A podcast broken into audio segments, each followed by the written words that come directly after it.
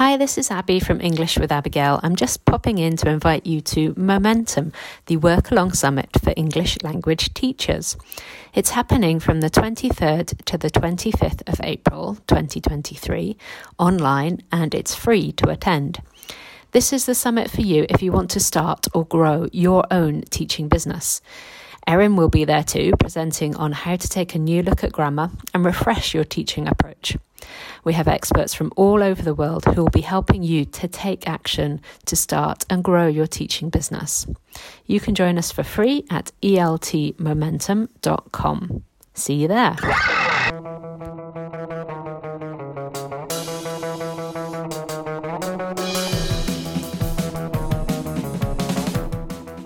Welcome to Everything EFL.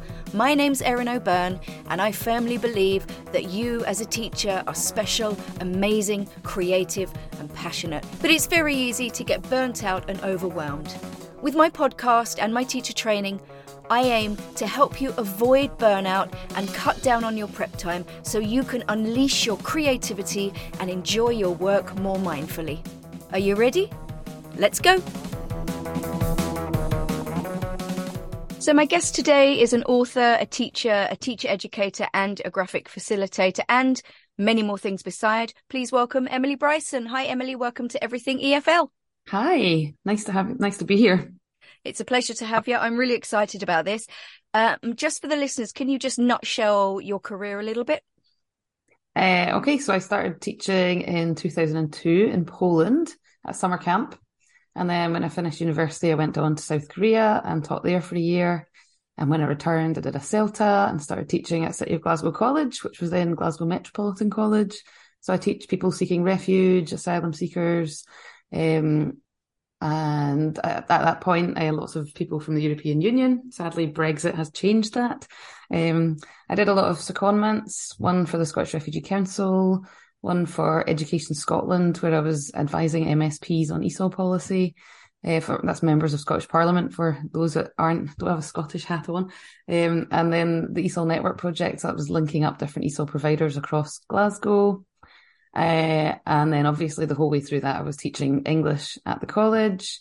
And then one day a graphic facilitator came to my college and just blew my mind with the very simple drawings that she used. And since then, I've just got completely obsessed with it and have turned it into courses and trainings and webinars and books and all sorts of cool stuff for my learners and for my course participants, etc. Brilliant. And that's exactly why I've invited you on the show. What exactly is graphic facilitation? So it's been around in English language teaching for a long time, really, in different forms. So, for example, if you think of graphic organisers or Venn diagrams, mind maps, these are all visual methodologies that would kind of be used as by graphic facilitators. But graphic facilitation, if you Google graphic facilitation, basically what comes up are lots of very simple drawings and visuals that express points. So like organizations such as Google, for example, have used it to like strategize and plan. Architects use it for their design thinking. Engineers use it as well. And so basically it's a way of using really simple drawings to make plans, to convey meaning, to inspire ideas. So I'll give you a few activities, etc., as we talk through to give you more of an idea and a feel for it. And it's not about art, it's about developing a visual vocabulary of icons. So I use a lot of simple icons. If you follow me, you'll notice that I use quite a lot of the same icons again and again. Like, for example, a light bulb, a pencil, a hand, like a supportive hand, that kind of thing. And it's just about learning to draw them just the same way that you would learn to draw learn any other language. So interesting. And I expect that teachers probably have used at least one or more forms of graphic facilitation throughout their career, regardless of whether they realise. Yeah, absolutely. Like, we've been drawing for years. I mean, was it Andrew Wright had that lovely book, about 1,000 drawings for teachers? Yes. Yeah. Oh, classic. Everyone's favourite. Yeah, I've got it under here, actually. Yeah, I've used that a few times. Not recently, but in my old school, we had that, and it was dead handy. Yeah. Yeah, and there's so many like methodology books that have drawings in them, etc. So I mean, it has been around in different different ways for many moons. So how does it benefit students? So since I've started using it, I have found that my classes have become much more supportive. So for example, I teach a lot of students with developing literacy. Maybe literacy is this is the first time they're learning to read and write in their first language as well as their second language. And my whiteboards used to be just a whole load of words, which isn't very supportive for any student really, I don't think. But then now my whiteboards are words with supportive pictures next to them, which makes things easier for students to understand. It helps students to retain information for longer, helps them to memorise. They can take pictures of it. They can copy it if they want to. Yeah, it's a lot really supportive. I use it a lot for rubrics as well. So maybe if a student has some homework, I'll maybe doodle on it. Like, you need to listen to this, or you need to watch this video. If they're not entirely sure what the task is, for example, I'll add like a little icon, like a pencil, to say this is your writing task, just to make sure that they understand exactly what they're doing. It's also fun and it's engaging, and I think it's just a different way of learning. I think it kind of adds a little bit of magic and mystique to classes as well. It also reduces processing load, so if you've got like neurodiverse learners or learners maybe with dyslexia, it can reduce the amount of like if you've got a whole page of text, like you can simplify it into a few different icons or support it with a few icons to make it easier to understand. It's amazing, isn't it? Yeah. I love that idea of like writing, you know, a drawing like a pen or something to help students, you know, say, okay, you're writing. Because literacy, I mean, I've taught literacy a very long time ago. It's tough. Yeah. And progress is slow, you mm-hmm. know. And it's just something that didn't really occur to me to really do that. And I wish I'd known that back in the day, because I'm sure I could have been a lot more effective. But how do students generally respond to it? Because, I mean, like sometimes with adults, I try to use it a bit. Like I say, you know, if you can draw a picture instead. And sometimes I'll draw a picture on the board of like a whatever. And I say, copy it. Don't write the word, you know, don't write the translation, copy it. And some of them are really into it. And you yeah. see some of them just like, yeah, no, I'm not going to do that. Yeah, so it's the same. I never force any of my students to draw. The beauty of graphic facilitation is that you can draw, and then the students can either add their own drawings or just add their own text and interact with it in their own way. Some of my students, as you said, completely love it, and other students don't really want to get involved. But at the same time, what I did last year was a little bit of in-action research. So I think I got to the point where I thought, am I being that pain in the neck teacher that's kind of trying to encourage students to draw it if they want to? Because I would say, if you want to draw it, then you can. Whereas I just last year just decided not to mention anything, not to guide them in any way. And a lot of the students just naturally started giving me their homework with doodles in it anyway, which was really quite nice to see. But I guess I kind of modelled it, and then they just knew that it was a safe place to play around. And so they just went for it. Makes perfect sense. The students really, they respond well to having my own doodles on the whiteboard or on their worksheets or whatever. They find that really helpful. And a lot of the doodles that I create are very simple. Like, for example, a pencil is basically a rectangle with a triangle at the end of it. It's all just shapes, putting shapes together. Like a watch is a circle with a couple of squares above and below, if that makes sense. Yeah, absolutely. Shape in the middle. It sounds very much like the stuff in the book that you just mentioned, 1001 Pictures. It's all very much a circle on top of a stick and on. Yeah. Love it. Yeah. So how does it benefit teachers then?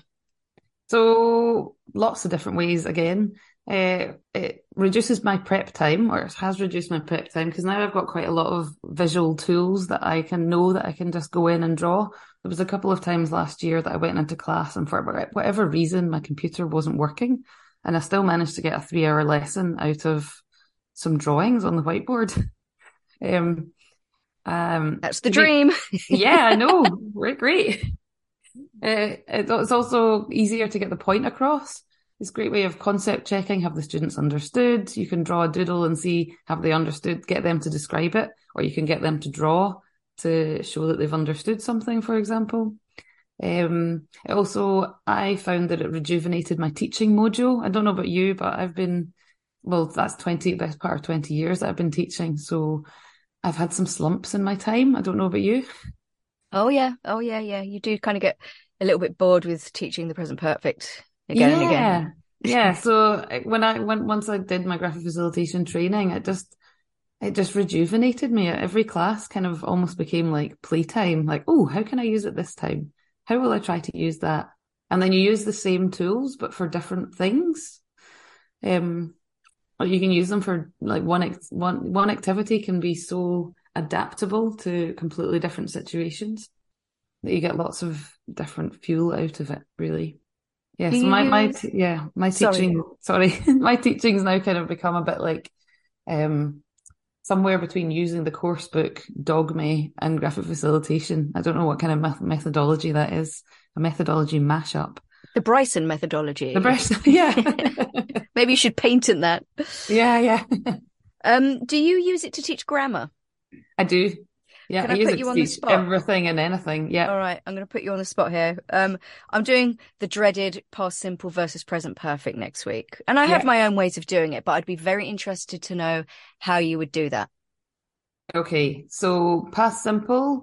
The thing is, a lot of it is kind of when I use, depends on what I'm teaching and what grammar point I'm teaching. So, for example, the past simple, I would kind of go back to timelines in a way. Timelines, and maybe have like finish time as being like a line going backwards with a cross on it, or like two lines going down to show that it's finished in the past. Whereas present perfect, actually Dan Barber put me onto this. He has a lovely, if you Google ELT or if you search for ELT, hashtag ELT whiteboard on Twitter, Dan Barber has some really lovely drawings on this. He created this whiteboard and it's like a bridge between the past and the present. So he drew a bridge with a stream running through it. And in the past, he'll have like, for example, I have eaten my lunch. And then on the left-hand side, he'll have put ate lunch. And on the right-hand side, I'm not hungry, something like that, to bridge the gap, to show that there is a connection between the past and the present. So the bridge analogy shows that there's a connection. I like that. Yeah. Yeah, it's lovely. Because I think in every language that would translate. Yeah. Nice. Okay, Good stuff. So do you have some activities you'd like to share with us? What are sort of your top 5 or so activities you like to do in class? Now, I know that we're both big fans of mindfulness, so I'm very much looking forward to hearing your ideas. Cool. Okay. So in terms of well-being, so I teach a lot of students who maybe have post-traumatic stress or depression, mental health, or just confidence issues. A lot of students have confidence issues with being able to speak in English.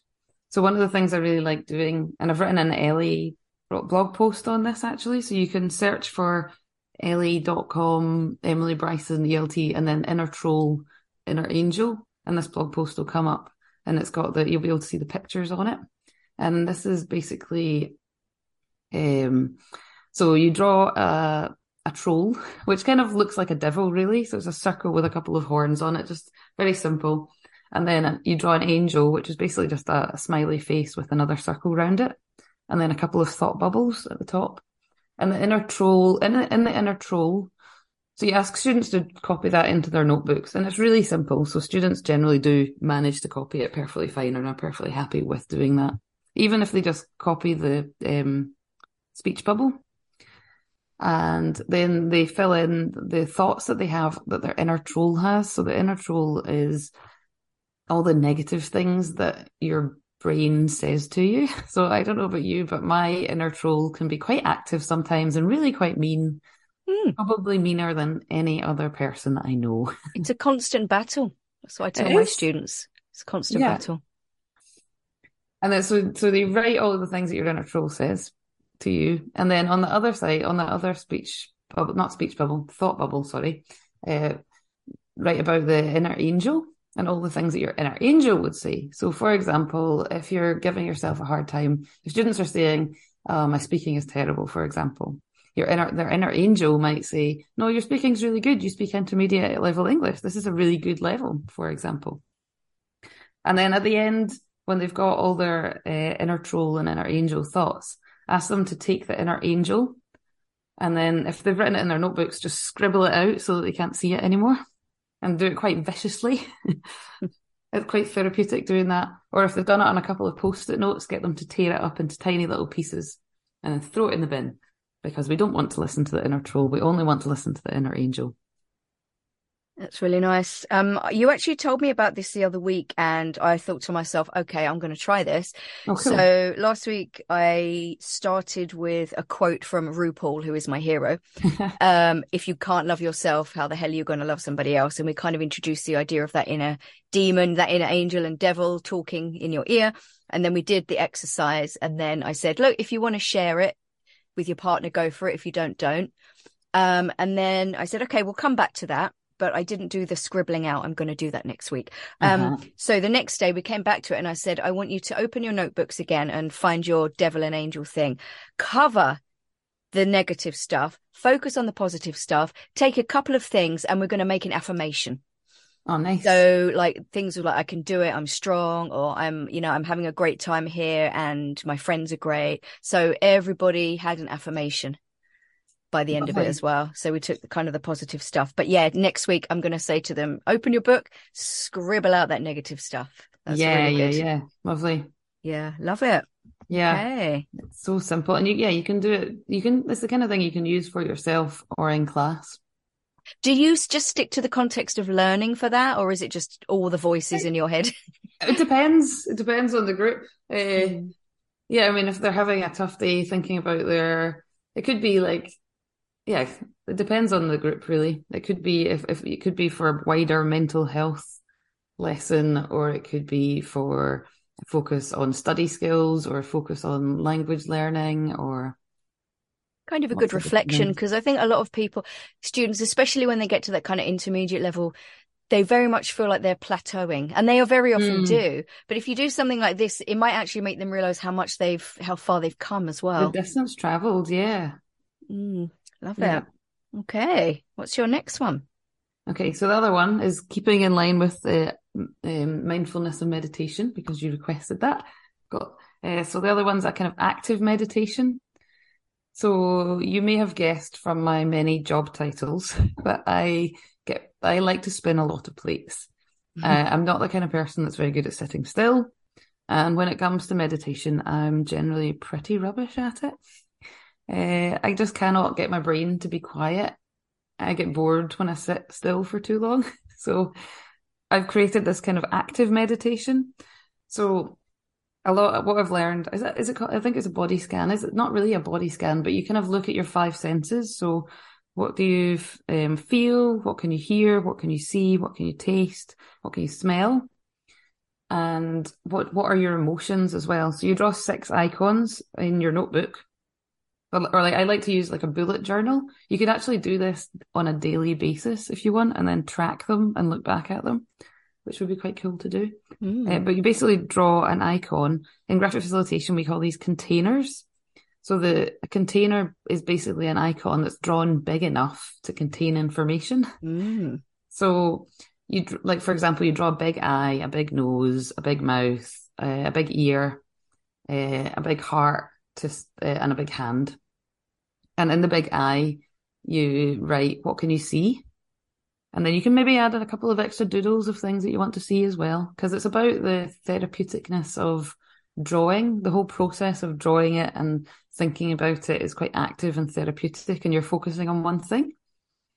And then what can you smell? And then you maybe make notes about what you can smell, what can you hear? And they make notes about what you can hear. You can maybe add some doodles to that as well. And then you just continue through all the senses, your hand, and your feelings, for example. And yeah, I just find it takes maybe about 5 minutes to do. And I feel like it focuses my brain better. It gets me away from my phone. It gets me away from my computer. It gets me just to stop and think about me for a minute, but in a really active way. So I think it's probably quite good for maybe students who are maybe a bit distracted, So it could be for learners with ADHD, for example, or just learners who are quite new to meditation as well. Or just focus rather than trying to clear your mind. Yeah, yeah. Okay. And do you sometimes just draw everything rather than writing anything?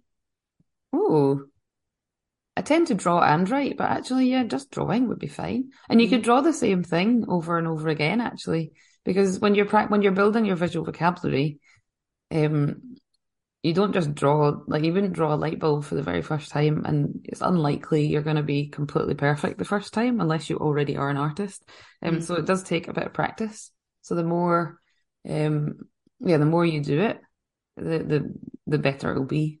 And yeah, it'll be, and it's quite therapeutic to do. Actually, one of my one-to-one coaching clients gave me feedback the other day saying, I find myself working through your course and smiling. Oh, which, well, yeah, just made me feel great. And yeah, I just thought, you know, how many ELT courses, professional development courses could say that? So. I like that idea. And I think if you did that in the class as well, just some nice meditation music in the background would just be perfect for that. Yeah. I love playing music, and when they're doing like writing or anything like that, a little bit of plinky plonky meditation music. It's just lovely. And one of my students actually came up to my desk the other day and sort of was looking at my phone and actually took a picture of the YouTube channel that I was using. Lovely. And he posted it in the class WhatsApp group. Oh, nice. Yeah, very nice. Cool. Okay, what next? Yeah, okay. Next is another versatile tool so I like creating. So when my students are listening, quite often in language teaching, we get students to listen to audio recordings and get them to answer questions at the same time. And the problem with that is that they're concentrating on reading all the questions at the same time as listening, which is quite inauthentic, because in the real world, you're not going to be reading a question and listening at the same time. But also, it's quite a lot to process, especially if you're developing your literacy skills. So what I quite like to do is I'll take the comprehension questions for listening or reading text and then try to summarize them into one icon. So create, on the whiteboard, for each question, an icon or a container, for example. And then when the students are listening or reading, they're not listening or reading to the question, but they're just looking at that icon. So, for example, if the question is, I made one for National Geographic Learning's Voices series for a webinar I was delivering on accessible learning. And it was on the hummingbirds lesson. And the hummingbird the questions were basically, what weight is the hummingbird? What speed is it? Where does it live? So, for example, I had a flag for where does it live. I had a weight for like a weight that you would find on top of a scales, for example, to say the weight. And then students listen and then just write the weight and the place that the place that it's from, rather than having to read the whole question at the same time.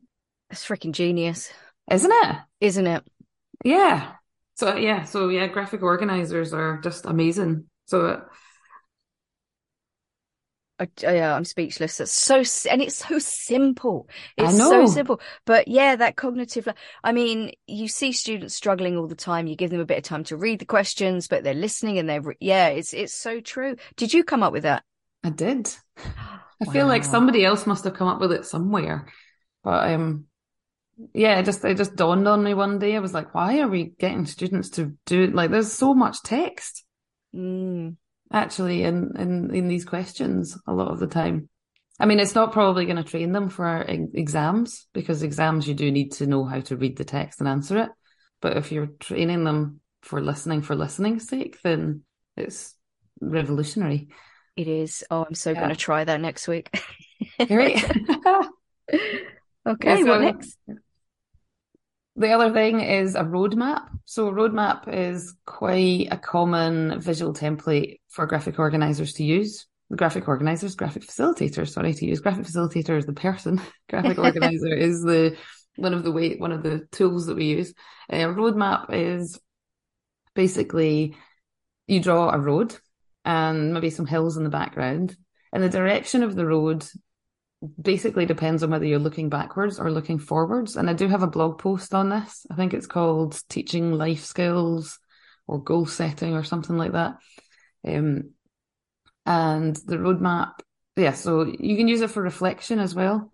So basically, if you have the roadmap looking into the horizon on the left, if that makes sense, and then and it kind of comes out the way and the road gets bigger towards you for perspective, then you'd maybe be looking backwards to reflect.